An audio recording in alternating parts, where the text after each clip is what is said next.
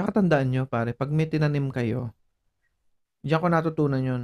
Every time na mapaisip ko, kahit saan lugar, kasang ano ka man, aspeto ng buhay, basta Mm. nagtanim ka, imposibleng wala kang aanihin. Totoo. Totoo yun. Ano yun? Ah, sa maiksing panahon natin na nagtrabaho sa yung hardcore sales talaga ng ano ng pinasukan natin. Talagang ninamnam natin yun na wala kang aasahan na ma- may, kung may makukuha ka kung patulog-tulog ka lang. Magsasaturate ka sa dreamland. Oo, ganun sa Dreamland. Ano, papapirma ang dokumento sa bahay nyo. Naalala ko yung dreamland yan. Kay Gian yan. Shoutout sa'yo, paring Gian. Gian, sa, saan ko pupunta, pare? Ah, pare, magsasaturate saan? Sa dreamland. Ako naman, si Tanga. Dreamland? Subdivision yun? Saan yan?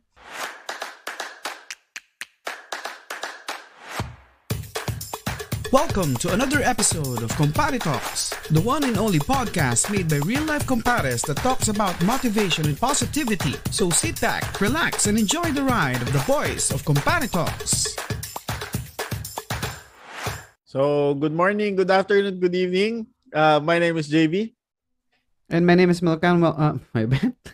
my name is Milkman, and welcome to another episode of Compare Talks, the podcast. At uh, dalawang, ta- dalawang tao.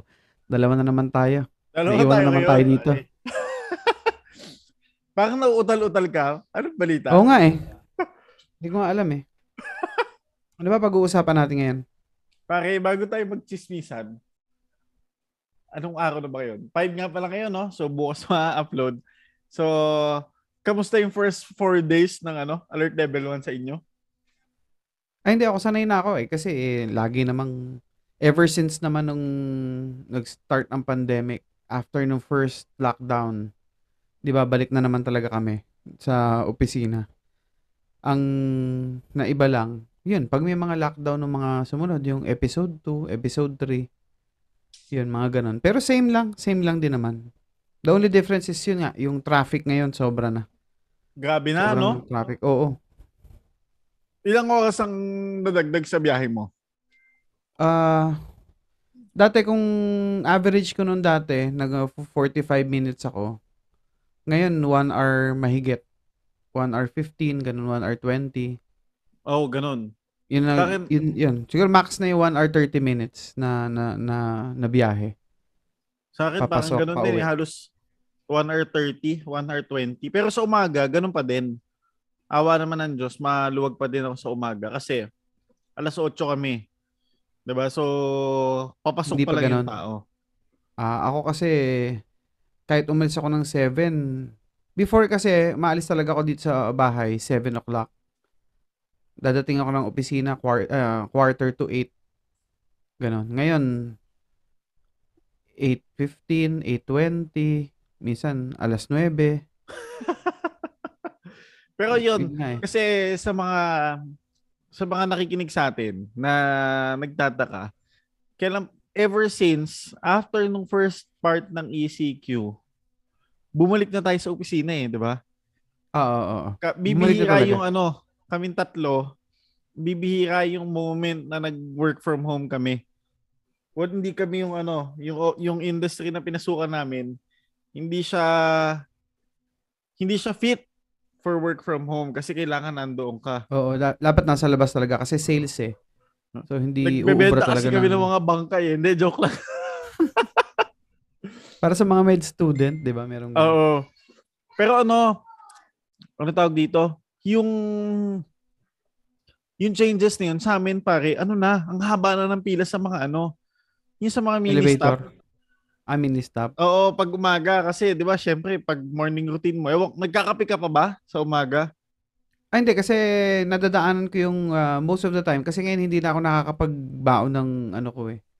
Wala na So, yung shake mo, yung Wala na, wala na, wala na yung shake ko. Yun, ano na lang, apple cider ko na lang every morning. Yun na lang ang na-retain. Tapos yun, dada, dada, kasi nadadaan ko yung McDonald's dito sa may Green Hills eh. Green Shopping Center. So, yun. Ah, Nagdumadaan drive-thru na lang, na ako lang. For, oh, drive-thru na lang ako doon for coffee. Kasi sa amin, pare, sa baba ng opisina namin, may mini stop, may Lawson. Dati, pagdating mo, ikaw kagad sa pila. Kahit magpapito-pito ka sa kuha ng kape, Mm. pagdating mo dun sa cashier, ikaw kagad. Ngayon, parang pagdating mo, pang lima ka, pang anim ka sa pila eh. Kaya talaga namang ano eh, bibilisan mo Oo. din ang kilos eh. Yun ang masakit talaga ngayon sa ano, sa pagbalik. Pero at least, pare, ano na, new normal na, yung sin- na-achieve na natin. Ah. Although ano, eto pala, bago tayo dun sa topic natin, kasi syempre, hindi pa natin alam yung topic natin. Sa totoo lang, oo. Oo. De, pero ano, marami, may naririnig ka ba? Kasi maraming, maraming mga conspiracy na parang, hindi, kaya lang ano yan, kasi merong event na paparating, kaya nila niluwangan. Agree ka ba doon? Kasi ako parang feeling ko hindi. Parang legit na talagang patapos na talaga to. Actually, naghahalo pa rin, pero nandun ako sa part na parang ganun na nga. Kasi, di ba, ito mo, imagine niyo ha, after no, para sa akin lang to ha, ah, after nung Christmas, ang dami nag-positive. Tapos Mm. biglang, bago pumasok yung ah, campaign period, biglang bumagsak na. Lumuwag, oo, lumuwag ulit. Ngayon, nagtataka ako, kung before, eh, marami nagpa-positive. Kasi sa social gatherings, mga ganun. Ngayon, eh, mas matindi yung mga napapanood ko sa sa mga news eh. Although hindi naman ako nanonood na ng TV, no? Nakikita ko online na grabe yung mga tao pag mga campaign campaign rallies, mga ganun. Pero parang wala ako nababalita na may mga nagpa-positive, na Oo nga nagkakaroon eh. ng symptoms. Ba't parang biglang zero? Biglang Although ano, meron pa rin naman, siguro yun yung mga natetest ng merong symptoms, ngayon, sinipon, tapos ah, inubo nilagnat, siguro yon mga yon. Pero yung oo, ngayon, parang wala talaga. yun Pero nga eh. natutuwa naman ako, sana magtuloy-tuloy. Yung, yung sinasabi mo, parang gusto ko na rin talagang, ah yun din talaga yung aim ko. Kasi base nga sa news, meron akong, eh, sabi nga sa inyo, every time, every morning na papasok ako, eh, nanonood ako ng, eh, nakikinig pala ako kay, Pareho tayo ah, pinapakinggan eh. kay, si DJ Chacha, tsaka si kay Chacha, Manong tsaka Ted. kay Ted Pailon. Shoutout po sa Eh, inyo. Eh, sabi nga, may na-interview sila ng doctor na by parang last quarter or fourth quarter of this year, kung magtuloy-tuloy itong ganitong sitwasyon natin, eh talagang may possibility na daw na ipatanggal na rin ang mask. Parang Sana. ganun yung, yun, yun yung nakikita ko. Pero as of now, mask pa rin tayo. Oo Pero yun- eh. ako nga hindi na ako masyado nag-heavy mask eh. Yung makakapal. Hindi ka Talaga na hanggat, do-double. hindi na. Actually, ever since, hindi naman talaga ako nag-double, nag-double mask. Ah, eh, ako. I trust talaga the, the, the surgical mask. Kasi, eh, asawa ko nurse, eh, yun ang ginagamit nila sa ospital, eh. Mm, mm, mm. Eh, hospital pa yon Ayun nga. Yun nga. Eh, kahit sa ospital nila, parang wala na rin atang, wala na rin naman atang cases ng COVID, eh. Yun nga, eh, yun nga yung nakaka, nakakatuwa or nakakapagtaka na after two years, election lang pala tatapos sa COVID. Hindi, joke lang. Baka Oo basta eh. yun.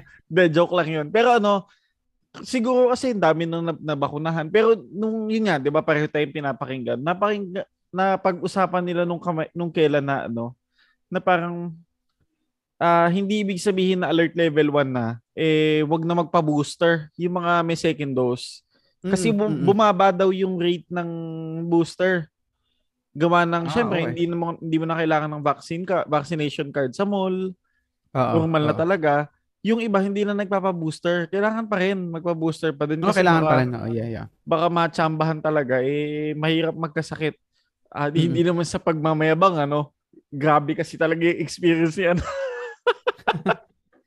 Ako sinuwerte din ako kasi ako ha, personally, sinuwerte ako when I got positive nitong pagpasok pa lang ng taon eh wala naman ako talagang naramdaman, wala ako Naramdaman. talagang yeah, hindi hindi katulad ng mga unang batch na talagang mayroong mga talagang mga namatay.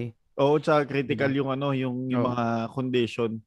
Talagang buenas din tayo. Yung sa akin, panlasa ko lang nawala eh. Pero ano, okay Ayun, na ako tayo hindi, ako, hindi ko nga na-experience yun although yung kapatid ko, isa sa mga pioneers yung kapatid ko ng ng COVID. Ano eh, um, um, naka-experience talaga siya ng walang panlasa, walang pangamoy, Oo. tapos grabe yung nilagnat. Although, pasalamat din kami kasi hindi talaga siya dumating sa punto na hindi makahinga. Ah, Oo. normal pa rin. Parang normal na nilagnat lang, parang ganon. Yun. Yung sa akin kasi may bakuna na ako noon kaya medyo mild na eh. Ako ang baba ng tolerance ko sa pain. Siguro kung walang bakuna yon mas malala ang ano, ang tama nun sa akin. Pero ano, parang naalala ko noon, nung wala akong panlasa, ang iniisip ko lang kaya masarap kasi mainit. Pag hindi na mainit, mainit? yung pag yung pagkain, halimbawa may sabaw, may mainit yung kanin, kakainin ko na agad yun. Pag tatanungin ko sa kay Rika, anong ulam, anong ulam to? Ba, ah, nilaga to. So ini-imagine ko ano lasa nung nilaga. Naglalagay pa akong patis pero wala akong malasahan. Tapos pag, Ah. pag hindi na siya malamig, wala na. Hindi na ako gaganahan kumain. Pero ilang araw lang yun. Hindi naman Mm. sa pagmamayabang ano. Hindi, joke lang. Tsaka ako, nung, may, may pagkain pa ako sa bibig. Mukbang kasi tayo dito eh. Oo nga eh. Hindi, nung nag-positive din ako, isa sa pinagpapasalamat ko is yung, um, ito kung saan ako naka, yung municipality namin ngayon. Ah, sige, sabihin ko na shoutout sa um, Tagig. Maraming maraming salamat po sa inyo. Napakaganda ng kanilang ano. Para sa akin ha, yung experience ko with uh, nung nag-positive ako na dinakip ako. Hindi naman talaga dinakip, pero yun yung term na ginagamit namin eh, para ma- ma- ma- manakot ng tao. Oo, na dinakip talaga ako ng Oo, pero ako talagang personal ako. When I when I te- when I tested positive, talagang I called agad yung aming LGU and at I informed them na I got positive. And then nagpapunta talaga sila agad ng ano ng ambulansya para sunduin ako. At dinala ko sa isang quarantine facility. At yung quarantine facility na pinagdalan sa akin eh hindi hindi hindi, Hindi yung basta-basta. Hindi basta-basta. Ah, ah, ah, ah.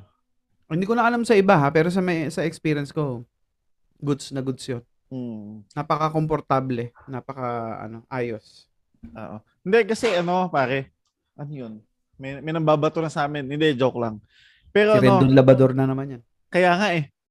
Tapos na po yung ano, sa kabilang podcast po namin pinag-usapan yon hindi dito sa Kumpare Talks. Pero ano, pare, kasi kaya ako napag-usapan dahil di ba nagbago na yung ah, mga alert-alert na yan. Ang pag-uusapan kasi natin ngayon ay tungkol sa change. Tungkol sa change. Kasi Yan. nung, nung mga nakakaang mga few minutes ago, nung Bago tayo makapag... Bago tayo mag-record, napag-usapan natin ng isa sa mga ina-idolize natin, isa sa mga inspirasyon natin. Sana kung nakikinig siya ng podcast, eh mapakinggan niya to. Eh, isang vlogger, hindi to chismis ha, sa mga nakikinig sa sa podcast natin, hindi to chismis. Pero meron kasi kami pina-follow nito ni Milky na na vlogger na parang nalungkot Sabihin pa ba natin? Wag na. kahit wag na siguro pero Wag na lang natin sabihin. No? hindi ko alam kung na, malung, na, nalulungkot ako or na, na natutuwa. Parang mixed emotions kasi Yeah, yeah, kahit ako din. nagbago yung content niya. Mm-mm, Pero- Nag-evolve. Nag, nagkasabay ng pagbabago niya, eh, nag, nag-level up lahat. Viewers niya, yung career niya, personal life niya. Nag, Oo. Ayan, Rendon, hindi po kami na Rendon. nag- nagkakabatuhan na dito. Pero ano, yun nga, na ikaw pare, ano bang, uh, hindi, bigyan mo na lang sila ng idea, yung mga nakikinig sa atin, kung Ah. ano ba yung content nitong YouTuber na pinapanood nat, na pinag sinasabi natin. Hindi, ito, ah yun nga, yung content kasi niya talaga is ah, travel vlog. So, um, pumupunta siya sa mga iba't ibang lugar, which is ang ginawa niya muna is, sinimulaan niya muna dun sa kanyang bayan, no? Sa lugar. Kung For example, kung ako yung motovlogger na yun, ay, eh, motovlogger. Kung ako yung vlogger na yun, eh, ah, sinimulan ko muna dito sa Tagig. Oo. no, na nilibot ko na meron palang mga ganitong lugar sa Tagig na pwede mong puntahan, na pwede kang mamasyal, sama mo pamilya mo, ganon. So, yun yung, yun yung ginusto ko sa kanya. Then eventually kasi nag evolve na siya, lumalayo na siya.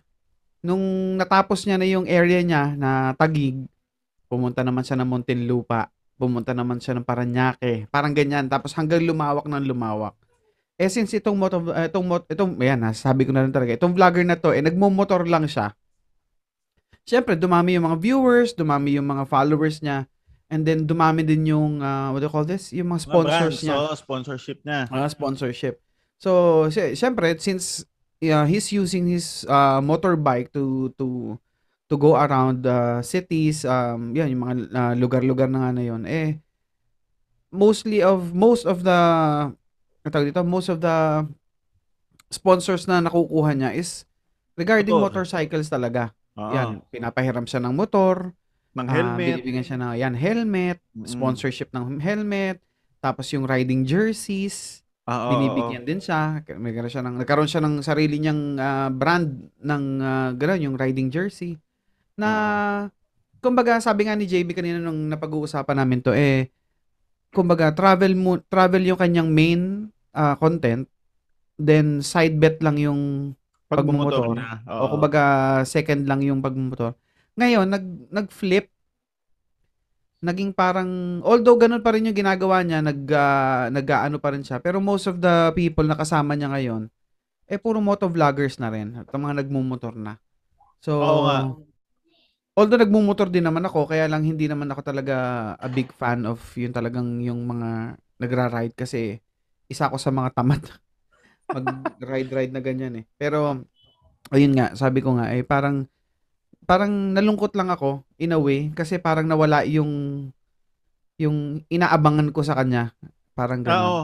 Yun kasi yung Na- ano nawala. eh. Yun yung, yun Ako ha, personally lang. Pero mas marami pa rin siya, yun nga, pero marami pa rin siya, nag, meron pa rin nag-gain na, Oo ano siya, naman. na, na, na mga ibang viewers. Kung mawala man ako, nawala man ako na hindi ako na nakakapanood sa kanya yung pandagdag sa views niya, eh, may, maraming pumalit. Parang ganun. Sabi nga, parang friends come, friends go. Parang ganun yung naiisip ko eh. Mm. Parang ganun. Tsaka ano, na, siguro parang para sa preference lang kasi natin talaga na dun kasi natin siya nakilala. Tapos yung yung naalala ko yung sinasabi mo eh, nung nagiinom tayo dito sa bahay noon eh. Parang dinadala niya tayo kasi. Ang galing niya Mm. mag-vlog. Parang pag Mm. pag vinlog niya yung halimbawa, ah nagpunta siya sa Baywalk dito sa C6 yan. Kunyari ah. Pag pinanood mo yung vlog niya, parang nandun ka talaga tapos may excite ka na ang ganda, pupuntahan Oo, mo. yun, yun. Ganon. Yung, yung ang dating ng vlog niya kasi, parang Kasama magkasama ka niya. tayo. Oo, parang ganon. magkasama tayo sa motor, back ride kita, parang ganon. Parang Oo. angkas kita. Parang kasama kita. Yun yung ginusto ko talaga sa kanya. And Eventually nga, na nag, yun nga, nag-evolve na. Parang naiba na. Eh, Mm. sabi nga ni JB, mixed emotions. Kasi, ha, ah, nalulungkot ako kasi per, ako, as a person, hindi yun yung hindi yung pagmumotor yung inaabangan ko sa kanya. Eh, nag, since nag-transition na nga siya, na ganun, parang, ah, yun lang, ah, na, nalungkot lang ako. Pero, in a way, happy pa rin ako sa kanya kasi nga, grabe na yung views niya, da- grabe na yung followers niya, grabe na rin yung kinikita niya ngayon comparing doon sa dati. Ilan na ba? Teka ha. Speak, dahil napapag-usapan natin, Silipin mo nga. sisilipin ko ngayon kung ilan yung ano niya. Yung... Hindi na namin sasabihin ha, para hindi naman ano. Kasi isang person lang yun. Pero alam mo pare, sige, mamaya, pag-usapan natin. Paalala mo sa akin, uh, Pare. sabihan. na, nung nanonood tayo sa kanya, wala pa siyang 80, 60k pa lang siya noon. 'Di ba? Ako less. Less pare. Ako inabot ko siya nasa ganun level siya, 50, 60. Wala pa, Ah, wala pang motor. Wala pang motor. Nagta-taxi-taxi pa lang siya, nagagrab-grab pa lang siya. Ay, oo, pinap pinapanood mo sa akin yung nag-UV pa siya papunta doon sa ano, Oo, pupunta papunta siya ng ng, QC. yan, pupunta ng QC, meron siya mga part na pupunta siya ng Quiapo, pumupunta siya ng Quiapo. So, mag, nagagrab siya, nag, nagta-taxi. Wala pang motor. Ngayon, ano na sa 222,000. Oh, 200, di ba? 'Di ba? Ang, ang masaya din kasi umaangat na yung ano niya. Pero kasi parang nung nung napag-usapan natin siya, naalala ko yung ano, Kikong TV. Siyempre hindi naman siya yung pag-uusapan natin. So pwede natin siya banggitin. So sabi ni Kong TV kasi, parang okay lang, okay lang na gayahin mo ko. Okay lang na gayahin mo yung style ko kasi ako yung napapanood mo eh. Pero eventually Tama, tama. makikita mo yung style mo. Parang ewan ko nabanggit ko na yata to sa mga previous episodes natin. Pero parang eventually makikita mo yung sarili mong style, sarili mong niche. Tapos Yan, doon ka mag hindi mo mamamalayan, nagta-transition ka na doon. Feeling ko nagta-transition na talaga siya doon na Oo. although kasi pare nag, nagbago kasi yung priority niya. Simula nung nagtayo siya ng nag meron siyang business venture na pinasok. Oh, dahil nga doon sa mga sponsorships na, na Ah, oo. natanggap niya. Yun yung Pero pare, ano doon. Oo nga, pero sa tingin mo, alam mo, sa totoo lang, i- ah, paano ko ba sasabihin? Nalulungkot ako dahil hindi nga yun yung inaabangan ko sa kanya before. Ngayon, since nag-iba, siguro, hindi- kumbaga, in a way, nag-stick lang din talaga ako doon sa, ewan ko ba, paano ko ba sasabihin? Siguro, yun lang kasi talaga yung inaabangan ko sa kanya, eh, tapos biglang nga nag-transition. Pero napansin ko lang din, yun nga sabihin ko kanina, parang halos lahat naman, kahit saan ka mapuntang, kahit saan ka mapadpad na industriya, talagang magkakaroon, eh, excuse me, magkakaroon, magkakaroon ka ng ano ba yan? Mukbang na lang yung ano natin dito. So, hindi na po yun yung content na. Oo, sorry, eh, kalimutan nyo na po yun. Iba na po yung content namin ngayon. Mukbang na. Ayun nga, eh, sabihin, uh, going back. Eh, feeling ko lahat naman talaga, mangyayari at mangyayari yon Siguro lang, we just have to, ano, para sa akin ah, ay, nag-ano na agad ako, nag-conclusion na agad ako. Parang ano, parang stick pa rin kasi marami pa rin talagang tao na yun ang inabangan sa'yo, yun yung ginusto sa'yo. Oo. Sana oo. nandoon pa rin. Ewan ko, kung ano, bagay, hindi ko pa rin naman na-experience. Parang, ah, pero ano, pare, ito na lang din. Ngayon nagbago na siya ng content. Nandun pa rin ba yung urge na makita mo siya sa personal? Oo, oo, nandun pa rin. Nandun pa rin. Nandun pa rin. Parang Although nagkakausap- pa rin eh, no? Na, Oo, pero nagkaroon, nagkaroon ako ng chance na makausap kami sa telepono. Ah, nakausap. Oo nga pala. Oo, no? nakakausap ko siya sa telepono. Tinawagan ko yung girlfriend niya. Tapos sabi ko, nandiyan ba si ano? Sabi, oh, andito, sir. Sabi ko ganun. Pwede ko ba makausap? Pero yung kabang-kaba ako noon, ba't nga ba ganun, no? Nakakakaba. Yun nga eh. Yung feeling. Pero nagkausap, sabi niya nga sa akin, sabi, Uy, Milk, wag kang ano, ako lang to. Wag kang Oo. kabahan, okay lang yan. Wag kang manginig. Parang ganun. Natawa naman ako, nakausap ko siya one time. I think that was August of last year. Ah, If I'm not mistaken. Nagkausap kami sa telepono. Tinawagan ko, tinawagan ko siya. Oo, kasi Actually, ano hindi. eh, Yung girlfriend niya. Yung ganyan, una kasi ganyan, ganyan yung naramdaman ko nung, ano, eh, nung una nag, nung pinersa mo ako mag-solo live sa Omo.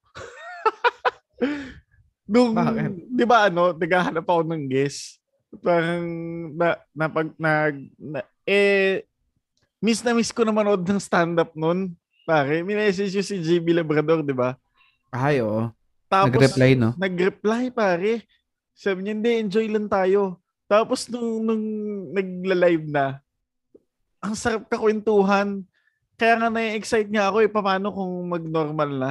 Makita ko yun. Siguro kakausapin ko talaga yun.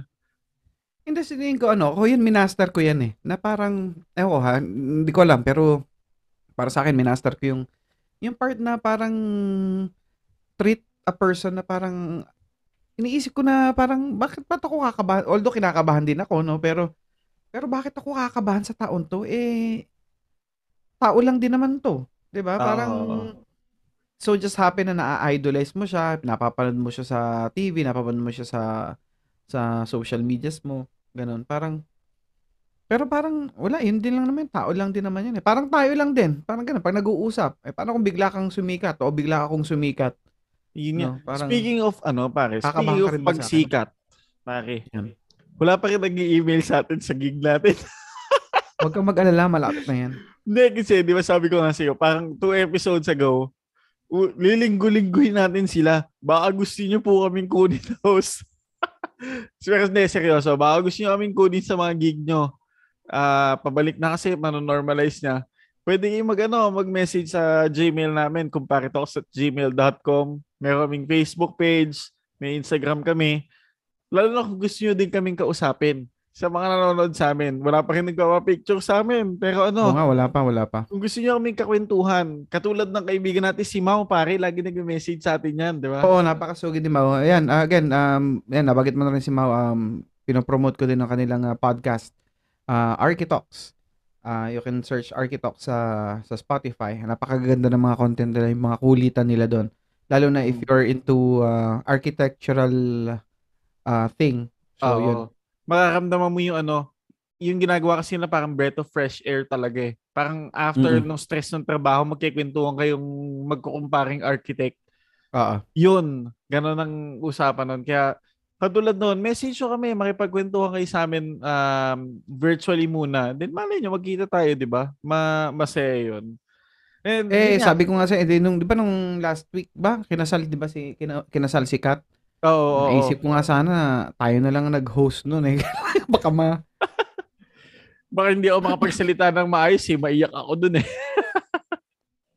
Pero speaking of iyak ha, naiyak ako doon sa ano, yung ah, yung thank you ni Kat kay ano, kay ah, Daddy Kay daddy, oo. Oo, napakaganda. Very well said. Si, Kat, shout out sa'yo, Jackie. ano, nung, nung tinanong namin ng aking butihin tatay, kung umiyak ba siya, napuwing lang daw siya nun. Yung nakita sa Naku, camera. yung kita ko sa camera na yun, umiyak yun. Kahit ako, kung ako tatay, baka humagulhul ako doon eh. Uh, napuwing lang daw siya. Yun yung ano, yun yung Nako, kung nakikinig ng kung magkakaroon ng Spotify ang tatay ko, pag napakinggan niya to, hindi ka na makakapunta sa bahay, pare. Bakit? Kasi sasabi, in-announce mo na iyak siya eh. Hindi, hindi, napakaganda naman din kasi talaga nung ah, binitawan ni ano. Pero natuwa Mm. sa sinabi ni Kat doon ha, na, na sabi, di ba yung first dance sa kasal daw? Oo, oo, oo. Oo nga, hindi ko naisip. Tama nga naman na ang first dance nga pala ng tatay mo sa iyo bilang isang anak is nung pinaghehele ka. Ano nga eh, bago matulog. ang nung nung sinabi niya yon karamihan 99% ng audience naiyak. Ako kasi hindi ako naiyak eh. Ako yung 1%. Utot mo. Utot mo. Ikaw hindi ka maiyak. Ako nga eh. Ako nga hindi ko nga kaano-ano si Kat eh. Sinare mo lang, sinare lang pero niya eh. Napanood ko lang sa ano niya, sinare niya lang. Naiyak ako eh. Grabe Diba? nga eh, antindi, antindi ng message. ganda. Doon ko lang nalaman na malalim pala mag-isip yung kapatid ko. pag nakinggan, pag napakinggan niya to, magagalit na naman sa akin Wala yun. Wala ba dyan si Kat? Wala, nag, Naghahani, ano, mo kasalukuyan silang nagboborakay. At pag na-upload tong episode na to ay nasa Manila na sila. So baka bukas, pag lumabas sa Spotify, bugbog na naman ako doon sa kapatid kong yun. Susundin niyo ba? Susundin mo ba si Kat? Hindi na may, sasa- hindi ko alam kung saan nila pinark yung sasakyan, pero baka doon na. Ah, Pero anyways, pare, going back, yun na nga, yung, yung, ano bang feeling mo pag halimbawa yung fina-follow mo na artist, halimbawa, singer, kasi madalas, madalas na nag-change ng genre noong 90s. ano, ano, ano, ulit, ulit. mad- madalas na nag-change ng genre nung 90s ay singer kasi wala pang YouTube nun. So, Oo, ang wala pa, follow wala pa. natin nun, halimbawa, ah halimbawa si si Bamboo, for example, naalala ko na lang, si Bamboo, rockstar. Tapos nagbago siya ng genre. Ako parang, yun nga. Actually, isa din ako sa nalungkot doon. Yun yung mga ganon. Although nandun pa rin yung paghanga ko sa kanya as an artist, hindi lang siya as a singer, as a performer, pero as an artist kasi grabe yung utak niya talaga mag-isip eh. Mm. Oo. So, pero isa din ako sa nalungkot na parang nag-iba kasi siya ng genre eh. Nag, ah, nag-transition din talaga siya ng music kasi nga he was considered as the Prince of Rock. Actually, hanggang ngayon, yun pa rin naman Oo. ata ang kanyang tagline. Pero, nawala yung pagka-rock doon sa sa, Sa character niya, niya. parang Mm, sa ano niya. Pero hindi natin hindi natin sinasabing pangit 'yun ah. Baka kasi may mga Hindi, hindi, nakikinig hindi, na hindi. fan ni Bamboo na, na bakit magaling ba kayo kumanta? Hindi, hindi hindi sa ganun 'yan. Pero syempre, minsan halimbawa in-idol mo siya sa River Maya days na umaraw umulan. Sobrang Ah. hardcore niya kumanta tapos Uy, umaran umulan, di sa kanya Ah, yun. si Bamboo nga pala 'yon, sorry. Ah, si Bamboo nga. Maaraw umulan, hindi ah. Si Bamboo Isip 'yon. ko tuloy, Rico Blanco yun. Rico Blanco na ba 'yon? Rico Blanco yun. Sa, sa awit ng kabataan awit na lang. ng kabataan Awit yan. Sa awit ng kabataan. Bamboo siya na sobrang rockstar niya tapos biglang napanood mo siya na kumanta ng Just Give Me a Reason. 'Di ba? Pero magaling pa rin Ayan, siya. Talagang ah tawag dito malupit siya. Yun nga lang nawala na parang feeling mo yung childhood hero mo nawala. 'Di ba? oo, oo. Yun lang yung nafi-feel namin pero hindi hindi namin siya binabash na to hindi na namin siya idol kasi ganito ganito. Nakakalungkot. Hindi, lang. nandun pa rin. Pero ito pa pare, rin yung pag evolve ba, kino-consider mo ba siyang ah, improvement or career move talaga yun? Kasi minsan, minsan 'di ba, maraming maraming artist katul doon tayo sa underground. Maraming artist sa underground na ayaw mag-mainstream kasi nawawala yung artistry daw. Ika Tama, nga. totoo yun. Totoo Diba? yun. Oo, na totoo halimbawa, ah meron merong merong 90 show na nakalimutan ko. Parang ano yun, parang gimmick yun, yung kay Banks Garcia. yun. Hindi ko alam pa. Teka, i-google ko. Bu- oh, Google mo. Sa akin, Music Bureau talaga inaabangan ko nung kabataan. Kasi, ko. pare, yung kay Banks, ano nun, teka, first show yan. Nako, nawawala di. Let's Go, pare, ang pangalan ng ano. Yung show? Nung show. Sa channel to yun. Na, may- meron ako napakinggan na yung Let's Go, yung show na yun, ginawa siya, pangpuno lang ng time slot. Mm, Yung okay. mababakante tayo ng 4 to 4.30, kailangan natin gumawa ng show. O sige, ito, one season lang. One season show lang siya. Sige, gawin nyo kung ano yung gusto nyo. Ngayon, Ah. edi ginawa nila. Ito, an- ito ay ano lang, ah, stock knowledge. Hindi ko sure. Mm. Ayoko na research. Pero, nung ginawa nung, nung prod, yung show, nag-hit sa tao. Mm, okay. Nung, nung nag-hit sa tao, sinabi ng management, maganda yung result nung ano nyo ah, yung ratings nyo. Tutuloy natin siya sa season 2. Pero sa season 2, ganito mangyayari. Ah, okay. Nawala yung character ng show eventually, tas natapos din siya na nakakalungkot din.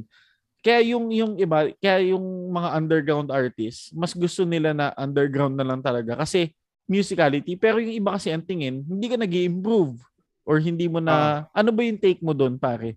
Speaking dahil di naman sa pagmamayabang ano. Hindi, ah, antay ko doon, ano, magkakaiba, ka- magkaiba kasi eh. Parang two factors eh. Kung, kunyari, if i-retain, eh yun nga lang, wala ka talagang pera. Yun yung iniisip ng iba eh. Kasi this is business eh. Yung, yung, yung music industry kasi, alam ko naman, alam din naman natin lahat na yun ay negosyo. Oo. Na kung saan ba talaga mas kikita. Tulad ng, ano, tulad ng paglabas ng mga album. Ito ha, parang example ko to paglabas ng album, meron akong nabasa o na anong article before na I was years, years, years ago.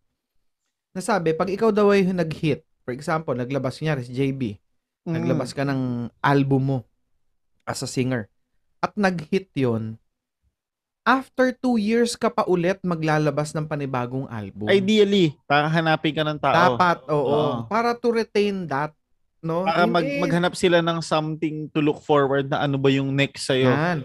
Oo. Pero kasi ang nangyayari, since this is business, hanggat namamayagpag ka, talagang ka nila. kanta. Oo. Oo. Kaya lang, yun nga, pag dumating na nanawa na yung tao sa'yo, wala na. Parang ganun ang nangyayari. Ah, ganun pala. Kaya kung Kasi- titingnan mo yung mga artist before na ngayon namamayagpag pa rin kasi they follow that rule eh. Na parang ganun yung ginagawa nila na na mini-maintain nila na dapat after two years, ideally dapat after two years tsaka ka maglalabas ng album. Eh ito kasi nag-hit itong si artist na ganito. Kunyari si Comparatox Band naglabas excuse me, naglabas ng album. Tapos paglabas ng album after a couple of months nag pinigana naman sila ulit gumawa ng album na dumating na sa point na since ganun nga minamadali sila, hindi na nila nabibigyan ng hustisya Mm, mm, mm. yung ano. Kasi Yung- na, ang mga naiisip ko dyan, karamihan talaga niyan nangyari noong 90s. Kasi yun yung, ngayon kasi, kitang-kita na dahil YouTube era na. Twitter, marami ng platform na makikita mo kung ano yung changes ng mga artist talaga. And Oh, tsaka pare, evident. speaking of changes ng sa ano ngayon, bihira na naglalabas ng mga ano, 'di ba? Ng mga CD, mga ganun na Oh, hindi kasi ngayon ang ano na ginagawa yun eh. nila single Online na eh. lang eh. single Pa- online. Oo. Pero parang na syempre, shoutout na naman sa kaibigan nating Mushroom. Oh, bakit? Kasi siya nag-introduce sa atin kay Tyro. Si Tyro, Oo, tama sa tama. mga hindi nakakilala, magaling magaling siya na parang ka-level ko siya kumanta. magaling siya, magaling siyang artist. Pero hindi siya nagme-mainstream. 'Di ba? Sulat-sulat Oh, lang hindi, siya. hindi. Pero kumbaga kung ikaw ba pare si Tyro, tapos sabihin sa'yo ng manager mo, Tyro, wag mo ibigay yung sa, kay Sarah G yung ikot-ikot, ikaw mag-release niyan. Papayag ka Ah. ba? Na parang syempre kasi sa'yo, artwork mo yun eh. Si Quest, alam ba, si Quest. Di ba? Mm, Isa pang sige. underground din yan. Napakagaling din 'yun. Na matindi din. O, Quest, wag mo na ibigay kay Casey yan. Ikaw kumana niyan. Ano yung Oo. magiging standpoint mo doon bilang Ako isang standpoint artist? ako bilang isang artist, kung Oo. ako eh, artist na ganun, gagawin ko yung gusto kong gawin. No, Mm. kung gusto kong ibigay yung kanta na yun para sa ganitong artist, ibibigay ko talaga yun. Na sa tingin ko kasi kasi ganito yun eh, para sa akin, although hindi ako songwriter, no, eh, frustrated ako na songwriter eh. Parang pag nakagawa akong kanta, meron meron ka nang naiisip. Alam mo hab, alam mo ba 'yon, pare? Oo. At- Meron eh, sa daw mga na nakikinig, ganon. merong merong kang kantang isusulat o meron kang yun, may yun nga, may kanta kang isusulat na sinusulat mo pa lang yun, binubuo mo pa lang, Na-imagine mo na Naririn- kung sino yung kumakanta. naririnig mo na sa utak mo kung sino yung tama at sino yung artist na swak nakakanta ng kanta mong yun. Yun, oo, oo. Siguro isusundin ko yun. Susundin ko yun.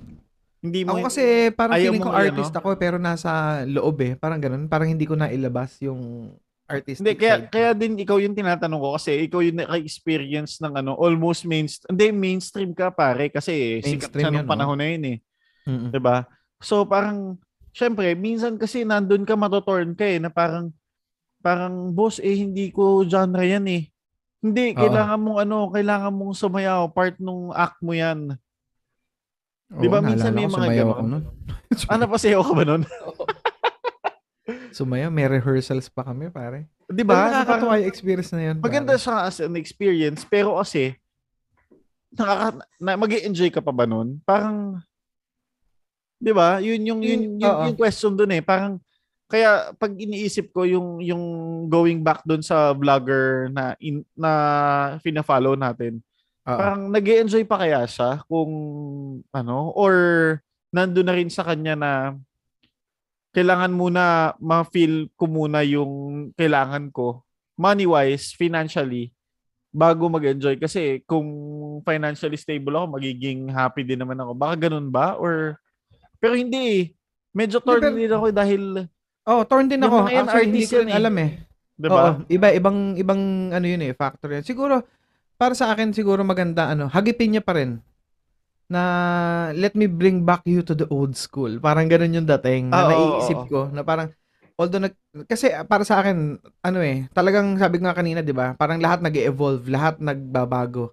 Kunyari, kung, kung singer kang ganito nung araw, bigla kang nagganito, parang pwede mong ibalik yun eh. Na Oo. ano, 'di ba? Na Parang para classic talaga, di ba? Oo. Yun nga yung ano.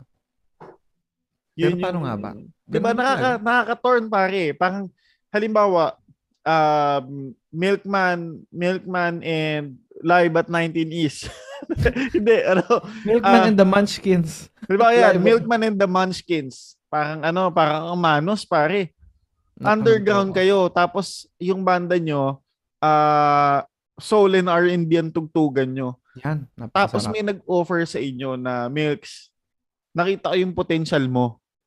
Ah, magaling kang ar- artist dyan sa genre na yan, pero nakaramdaman ko na para ka sa pop.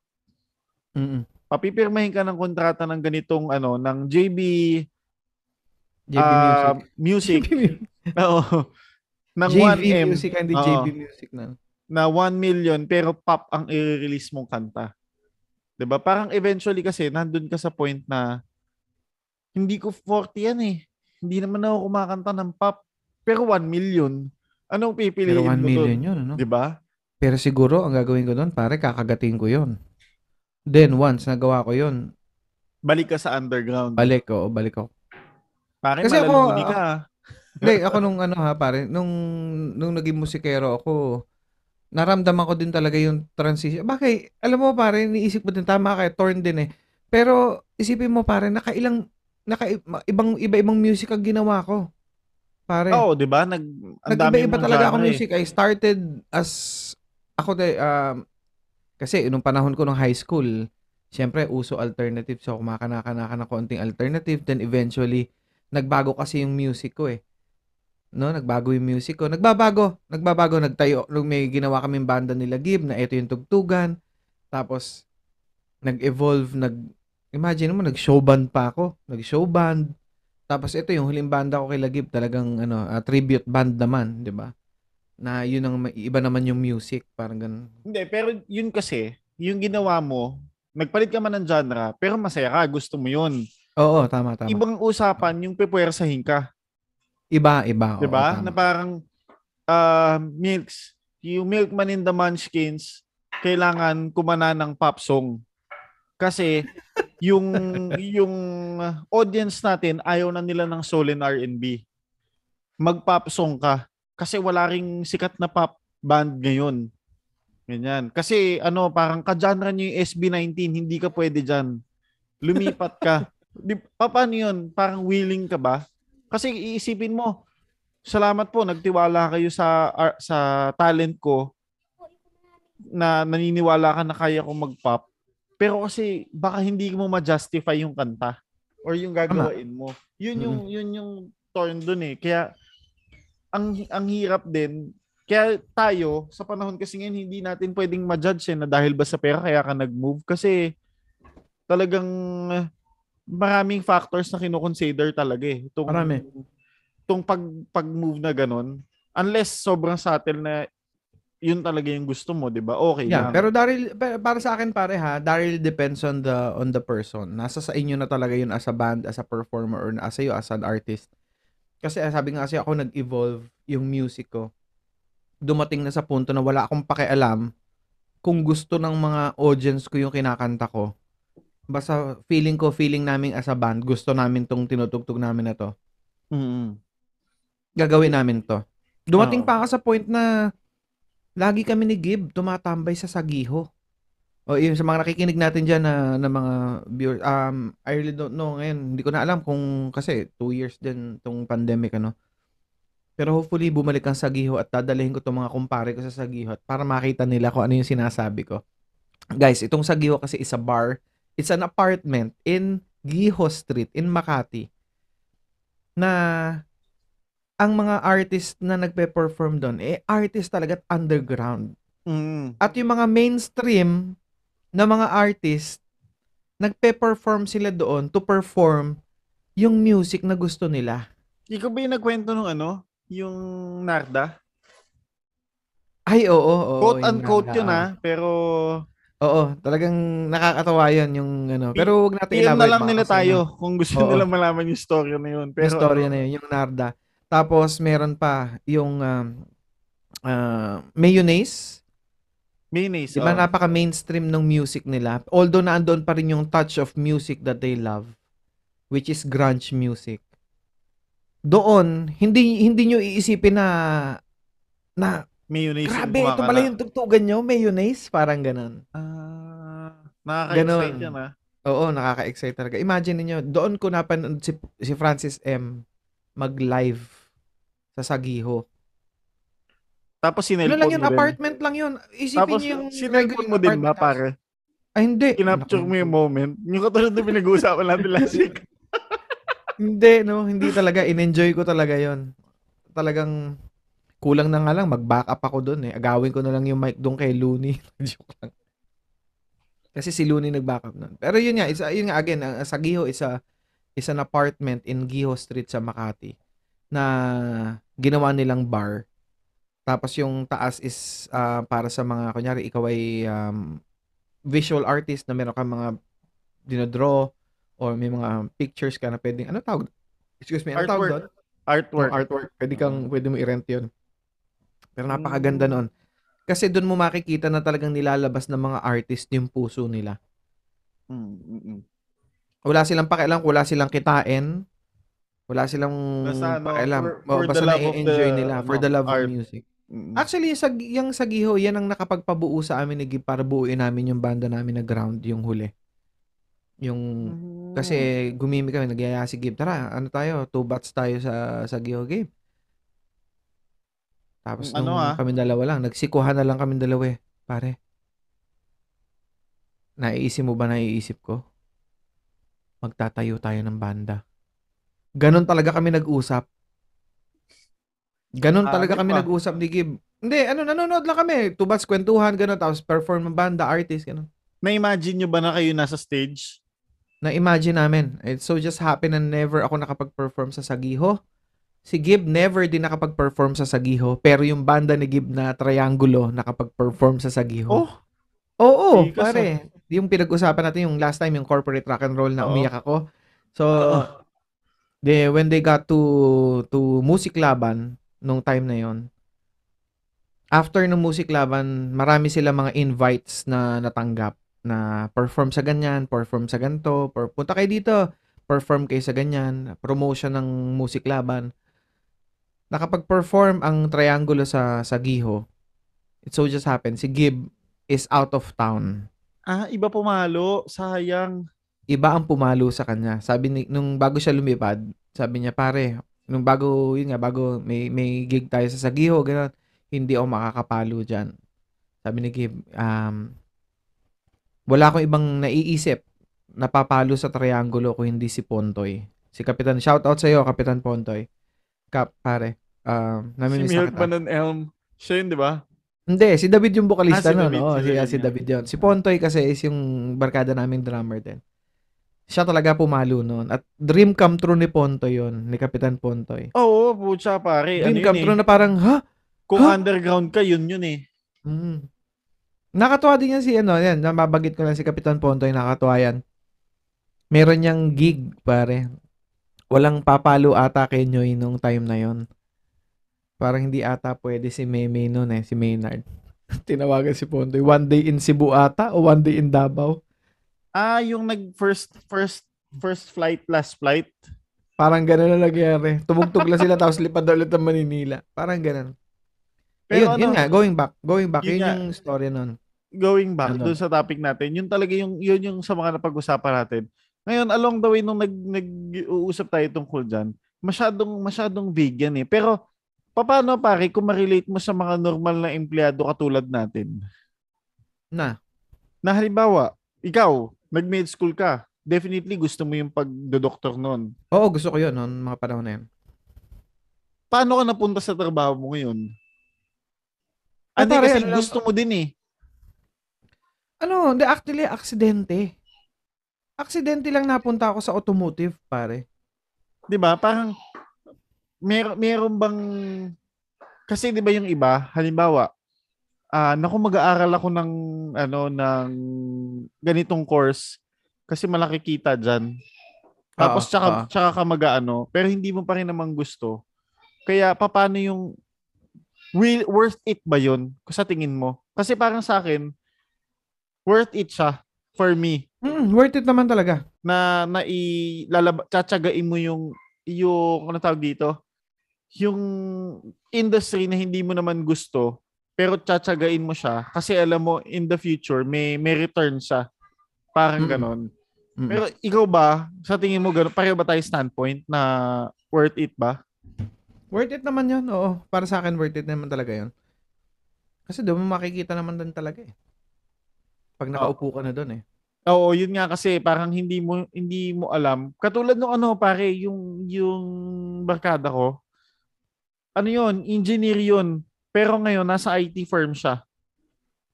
Hindi hindi niya alam kung ano yung pinasok niya. Pero ngayon, parang team lead na ba siya or manager na siya ngayon? Ginusto niya na rin. Ginusto na rin niya eventually. Naging rewarding na rin kasi tas nakita pa niya na na tawag dito, mag- malaking opportunity yung pinasok niyang career. Sinwerte talaga siya. Eh, kahit Yun naman yun. tayo eh. Kahit naman tayo sa trabaho natin. Ako, ikaw ba talaga, ginusto mo ba talaga to? Pare, Hindi, hindi, Uma- itong platform na ginagawa natin, yung trabaho mo ngayon. pumasok ako sa trabaho sa automotive. Imagine mo, hindi ako marunong magmaneho. Wala Hmm. akong alam sa sasakyan. Okay. Wala akong connection sa mga taong mahilig bumili, magkotse. Pumasok Oo. ako, sabi nung pinsan ko, ano, hiring kami, punta ka. Eh, tsempong fresh grad ako. Sige, one month na ako nakapahinga, eh, magtatrabaho na ako. Hindi Mm. ko alam kung anong papasukan kong trabaho. Ang matindi nun, hindi ko makakalimutan yun kasi ang nilagay ko sa resume ko, ang position, manager ka agad. Tapos nung tinanong ko ng HR, bakit manager? Management graduate po kasi ako. Sabi ko gano'n. Sabi niya, naku, hindi siya gano'n. Hindi kami naghahanap ng manager ngayon. Ah, mag-start ka muna sa pinaka-start. Mag-ahente ka muna. Ano pong gagawin ko? Tapos, sinabi, sabi ko, sige, wala pa kasi yung trabaho eh. Laban ako doon. Tapos, allowance, di ba? Nung in-offer sa akin na allowance, sabi ko, sige, okay lang kasi nung nagtatrabaho naman ako nung working student ako nung college, mas malaki pa rin yun eh. Oo, tama, tama. Sige po, laban na po ako dyan, walang problema.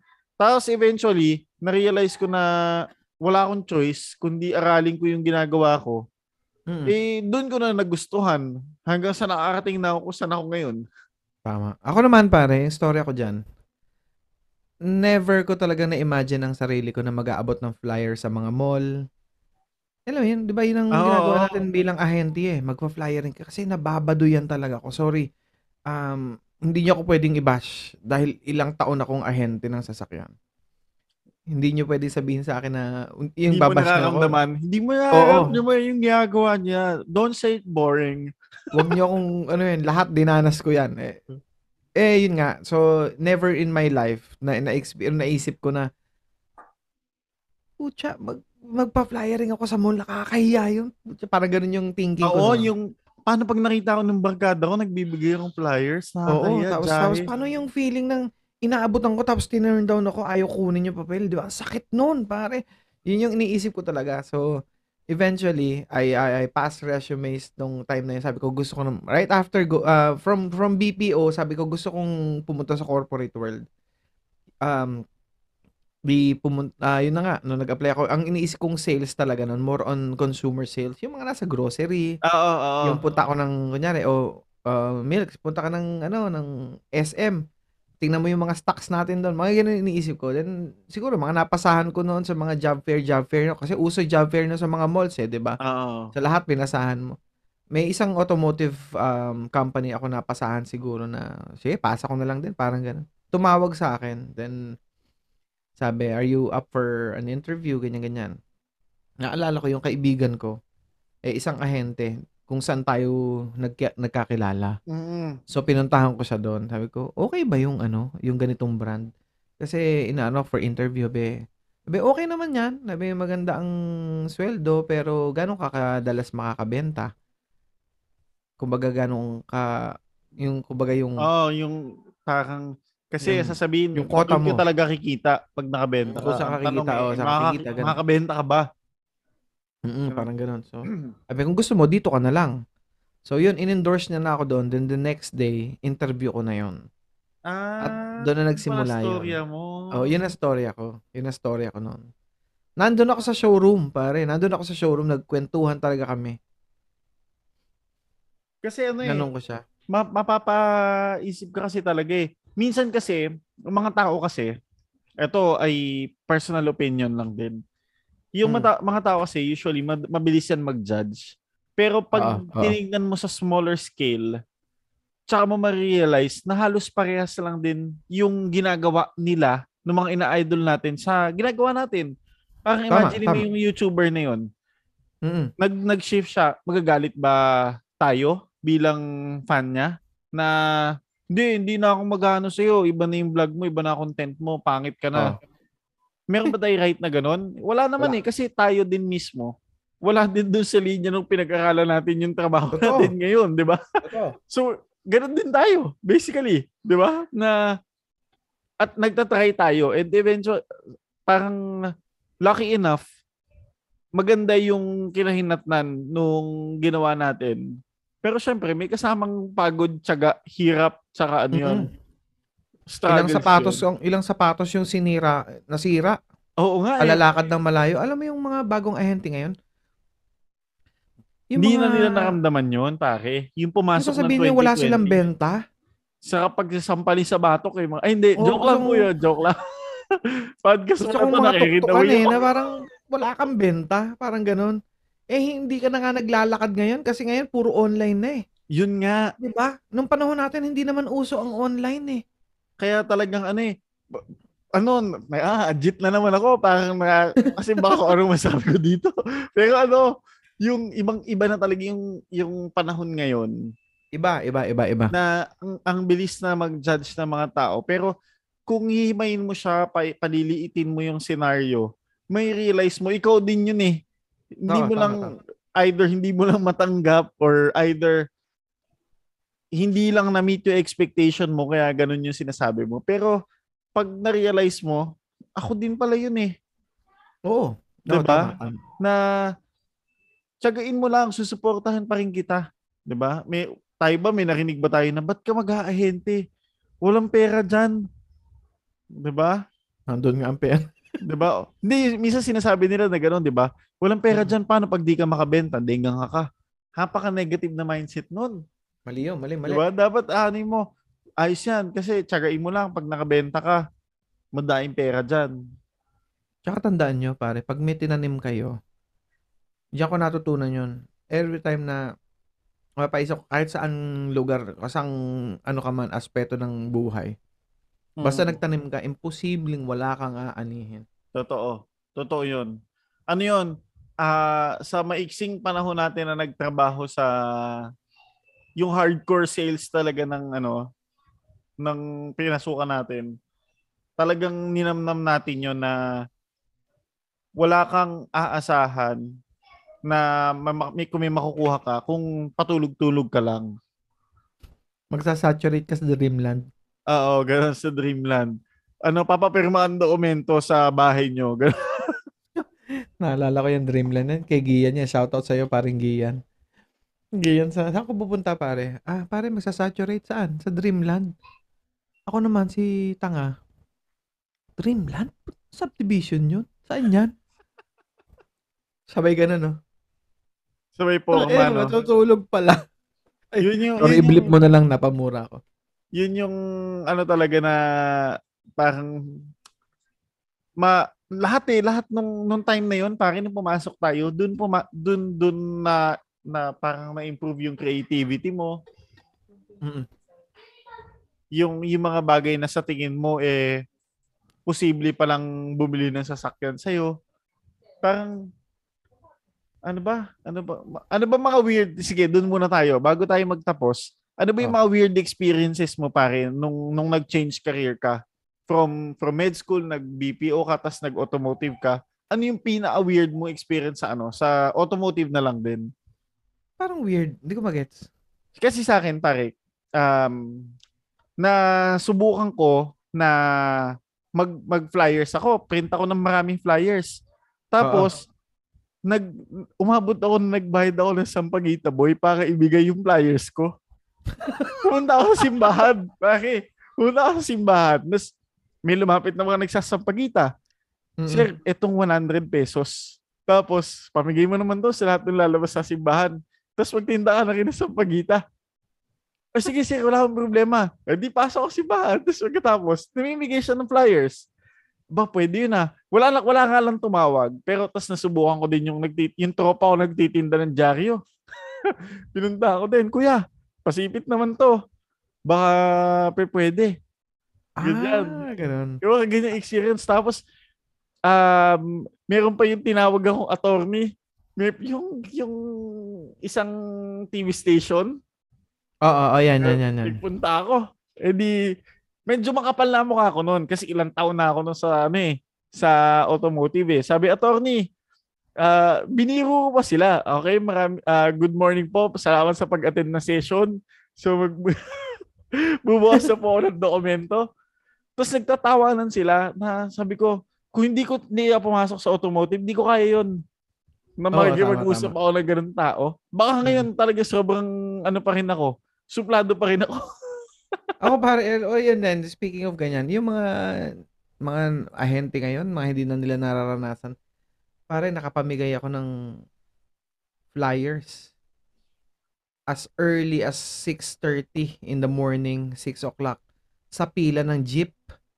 Sa UB, dun sa kanto. Oo, kasi ang thinking namin, pare, ang thinking namin, napag-usapan lang namin ng grupo yon sa meeting na yan yung mga time na nakapila ka sa UB, nakapila ka sa jeep, nakapila ka sa bus para sumakay papasok ka sa trabaho. Yan yung mga araw na buwisit na buwisit yung mga tao dahil init na init, bagong ligo ka, tapos pawis na pawis ka sa pila, Oo, oo, tama. ganun. So, doon ka magsasaturate. Doon ka mamimigay ng flyers na yung mga empleyado pala na yun, eh kaya pala nilang bumili ng sasakyan na hindi nila. At may meron naman kami mga nabebentahan at may nakakabili naman doon. Yan, yung mga ganung factor ba. Pero parang hindi ko, ewan ko ba? Wala na akong maisip, pare, na mga weird na, na weirdong... Yung ano, yung pumasok ka sa village na lahat ng pinasuko mong village may kamag-anak ka kunwari. Ay, pupunta ako kay ano, kay Mr. Ayan, oo, yan, oo. Punta lang ako sa tito ko. Eh, di ba bawal yun eh. Bawal. Tapos giipit-ipit ka na lang hanggang sa mahuli ka ng guard. Tapos palalabasin kayo ulit. Pero Oo yun, nga, no? ano eh, ma- masaya siyang experience talaga yung mga changes na yan. Masaya Mm. siyang experience kasi unang-una matututo ka. Pero ayun, feeling ko ah, siguro ito yung last part natin na yung mga mat- natutunan natin dahil nag-change of career tayo or change Oo, of ayan, scenery. Na una naging work smart kasi dati 'di ba yung hindi ubrang saturate ka lang na saturate ka yung work diskarte ka ng iba. 'Di ba? Work Tama, tama. smart. Pangalawa, Mas maganda naging creative ka kasi um, natuto ka nung, nung time na yun, pare, sulit.com pa Oo. na magbabayad ka. Hindi bali pa, Mabayad. magbayad na lang ako para at least umaandar May yung ads ads ko nun. Mm-mm. Tapos, um, yung magpapagawa ang tarpaulin mo. Di ba ikaw pa, meron ka pang ano, exclusive neighbor discount pag nag-inquire. Yung sa'yo. Mm-mm. Di ba? May mga ganon. Nagiging creative ka. Tsaka na realize mo yung mga bagay na kaya mo palang gawin. Oo, yun nga eh. Mga natututunan mo. Ano, Para alam mo yung yan, nabanggit mo na lang din. Kanina ko pa nga iniisip yan eh. Yung naging trabaho natin bago tayo umalis doon sa pinagtatrabahuhan natin dati na kung saan tayo nagkakilala. Yung hin- hindi ko na-imagine sa sarili ko na magiging teacher ako. Yan. Isa pa yan. Yan yung bagay na namimiss ko na gusto ko ding gusto ko ulit balikan na magtuturo ka kahit umiinit ng ulo ko talaga yung talagang kulang na pagmumurahin mo talaga yung mga estudyante mo Oo, oo, oo. sa kukulit 'di ba pero nandun yung feeling na ang sarap na nagtuturo ka o pare umiiyak ka na Hindi, hindi. Na, na ano, napuwing ako. hanapin ka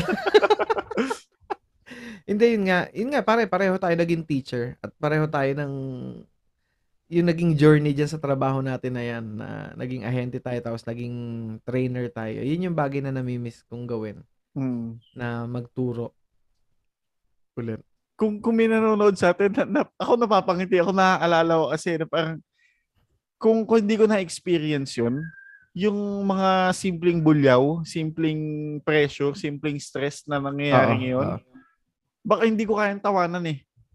Kasi Oo, oo. doon talaga minumumog mo yung sermon pag wala ka talagang benta eh.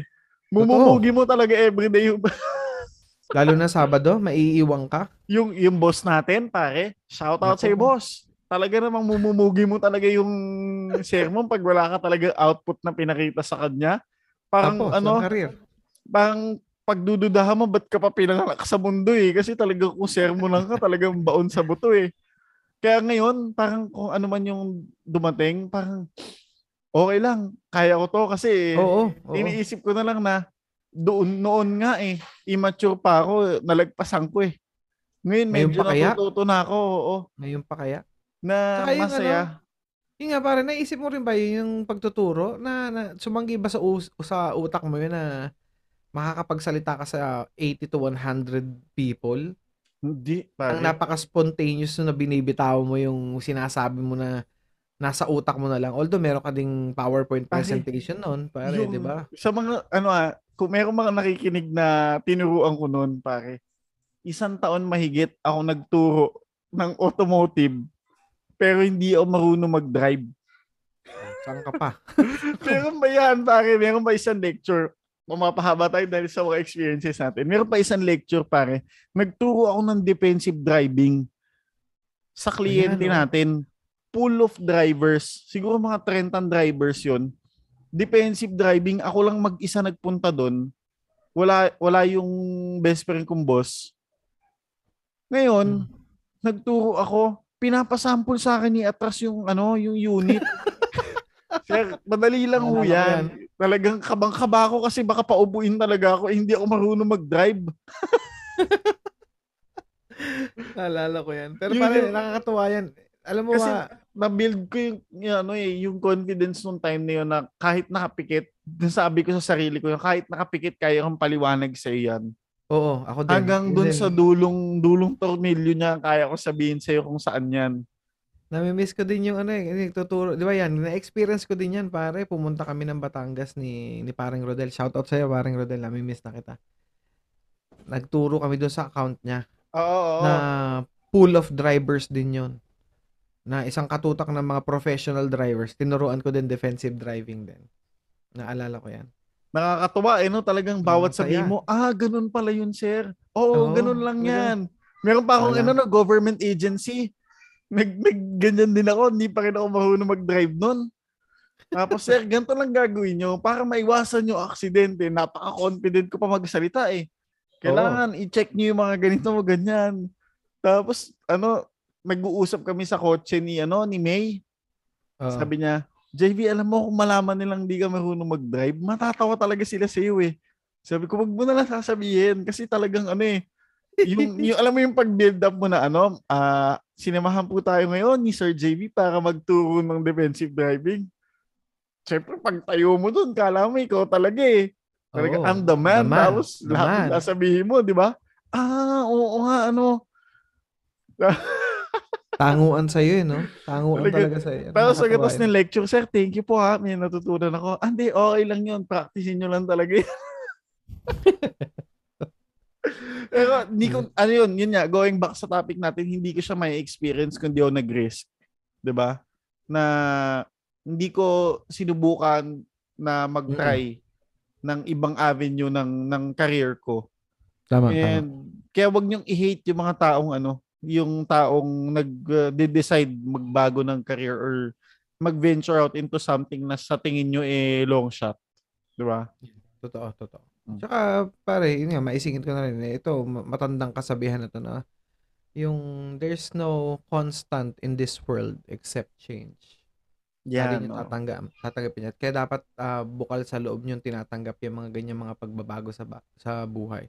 Sa umpisa lang naman yan mahirap eh, pero eventually, yan, hindi, yung mga nag, ito, sinasabi ko to sa mga nakaka-experience ng change at makaka-experience ng mga changes. No?